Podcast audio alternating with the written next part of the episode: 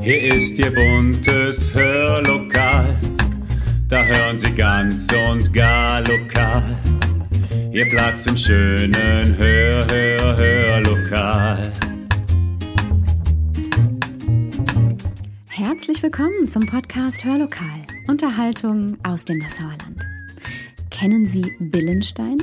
Nein, den Ort im blauen Ländchen, den es im 17. Jahrhundert noch gab und der durch den Ausbruch der Pest nach dem Dreißigjährigen Krieg komplett zerfiel, der heute nur noch eine Wüstung am Rande der Höchst ist?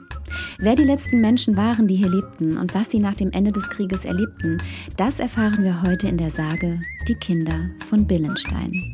Viel Spaß! Die Kinder von Billenstein. Als der Dreißigjährige Krieg zu Ende ging, brach im blauen Land die Pest aus. Als hätten die armen Menschen nicht schon genug Elend und Verwüstung, Morden und Brennen, Hunger und Verzweiflung erlitten, starben die wenigen Überlebenden nun hin wie die Fliegen. So geschah es, dass in dem Dorfe Billenstein schließlich nur noch eine Frau mit ihrem halbwüchsigen Sohn am Leben war. So glaubten die beiden zumindest. Eines Tages aber, als sie sich vom Hunger geschwächt durch den Wald schleppten, um Eicheln zu sammeln, entdeckten sie ein dünnes Rauchfähnlein, das sich aus dem Schornstein des Försterhauses kringelte. Du lieber Herrgott, rief die Frau mit schwacher Stimme, schau, Peter, da leben noch Menschen. Sie eilten zu dem Haus und klopften an die Tür, doch niemand öffnete, und auch auf ihr Rufen wurde ihnen nicht geantwortet. Da lief Peter um das Haus herum und fand die Küchentür nur angelehnt. Vorsichtig stieß er sie auf und trat in die niedrige Stube, wo im Herd ein kleines Feuer flackerte. Ich bin der Peter aus Billenstein, rief der Junge. Ist da jemand? Statt einer Antwort vernahm er ein Rascheln unter dem Tisch, und als der Junge nachschaute, hockte da zusammengekauert ein kleines, dürres Mädchen und zitterte vor Angst. Er redete ihm freundlich zu, doch erst als auch die Frau hinzukam und seine Bemühungen unterstützte, kroch die Kleine schließlich unter dem Tisch hervor und erzählte, sie sei das Mariechen, dass Vater und Mutter an der schrecklichen Krankheit gestorben seien und dass sie sich seit Wochen alleine durchschlage. Da nahmen die Billensteiner das Mädchen mit zu sich nach Hause.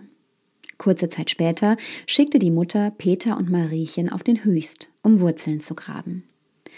Als die beiden nach Hause kamen, lag die Mutter krank im Bett. Peter erschrak, ließ Mariechen bei der Mutter wachen und lief so schnell er konnte nach Horhausen, um Hilfe zu holen. Außer Atem kam er im Dorf an, doch wen er auch um Beistand bat, der wich entsetzt vor ihm zurück. Die Pest, die Pest, schrien sie, und ehe er sich versah, waren die wenigen Dorfbewohner in ihre Häuser geflohen, hatten die Türen verrammelt und ihn auf der Straße stehen lassen. Doch Peter gab die Hoffnung nicht auf und rannte nun nach Eppendorf, wo ein Vetter von ihm noch am Leben war. Aber auch dieser fürchtete die Pest und lehnte Peters Hilfegesuch ab. Niedergeschlagen schlich Peter zurück nach Billenstein. Als er das verwaiste Dorf mit den zerstörten Anwesen im Mondlicht daliegen sah, begann er zu weinen. Er bog in die Gasse zu Mutters Haus ein, da kam ihm Mariechen entgegen und weinte so verzweifelt wie er selbst. Was ist geschehen? fragte der Junge mit angstvoller Stimme. Ein Menschenfresser war hier in einem langen roten Mantel, schluchzte das Mädchen. Sein Gesicht war verhüllt und auf dem Kopf trug er einen spitzen Hut. Er hat die Mutter gepackt und auf seinen Wagen gelegt und ist mit ihr davongefahren. Voller Angst holten die Kinder Greif, den Hund aus dem Haus und Meck, die Ziege aus dem Stall und wanderten nach Eppenroth.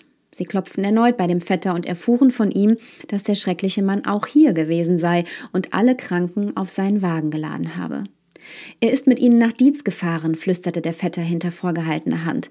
Wird sie wohl an die Schweden verkaufen? Die sehen wir nimmer wieder. Doch Peter wollte nicht aufgeben. Er bat den Vetter um ein Nachtlager, und am nächsten Morgen vertraute er ihm das Mariechen an und machte sich auf den Weg nach Dietz, in dem festen Entschluss, die Mutter zu finden.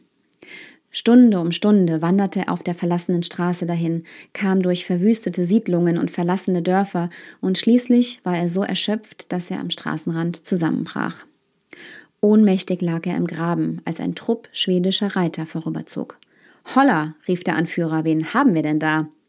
Die Reiter zügelten die Pferde, der Anführer sprang ab und ließ dem Jungen Wein und Wasser einflößen. Peter schlug die Augen auf, und bald war er in der Lage, zu einem der Soldaten aufs Pferd zu steigen und mit ihnen den Ritt fortzusetzen. Die Schweden fanden Gefallen an dem Jungen, gaben ihm zu essen und brachten ihm den Umgang mit den Pferden bei. Bleib bei uns, Peter, sagten sie. Deine Mutter ist längst schon tot, die Pest verschont kein Menschenleben. Hier kannst du dich nützlich machen und stehst in Sold und Brot. So kam es, dass Peter bei den Schweden blieb und ein Reitknecht wurde. Nur selten noch dachte er an das Mariechen, und wenn, dann sagte er sich, dass sein Vetter gut für sie sorgen werde. Er wuchs heran und wurde ein tapferer Soldat. Ja, er brachte es gar zum Offizier. Einmal jedoch wurde sein Trupp von der Kaiserlichen überfallen und Peter wurde schwer verletzt. Doch er hatte Glück im Unglück, denn ein Herborner Kaufmann mit Namen Piscator nahm Peter mit zu sich nach Hause und ließ ihn gesund pflegen. Die beiden Männer freundeten sich an, und eines Tages erzählte Peter seinem Wohltäter, wie er zu den Schweden gekommen war und welches Schicksal seine Mutter ereilt hatte. Da lächelte Herr Piscator und sprach Ei, ei, das war kein Menschenfresser und kein wilder Mann, der damals im roten Mantel durch die Dörfer zog. Das war der Pater Hesselmann, der überall die Pestkranken aufgesammelt und zu sich nach Hadamar genommen hat, wo er die meisten gesund gepflegt hat. Vielleicht ist deine Mutter auch genesen. Sobald Peter sein Lager verlassen konnte, ritt er nach Hadamar, um zu erfahren, wie es seiner Mutter ergangen sei. Er hörte, dass sie bei den Glücklichen gewesen, die die Pest überstanden hatten, und dass sie schon vor Jahren zu ihrer Familie zurückgekehrt sei. Voller Freude eilte Peter dann nach Eppenroth, fand dort die Mutter und den Hund gesund und munter vor, und selbst das Mariechen war noch da. Es war zu einer schönen jungen Frau herangewachsen, und bald heirateten die beiden und blieben in Eppenroth. Noch heute trägt eine Familie dort den Namen Billenstein. Doch Peters Heimatdorf zerfiel und ist heute eine Wüstung am Rande der Höchst.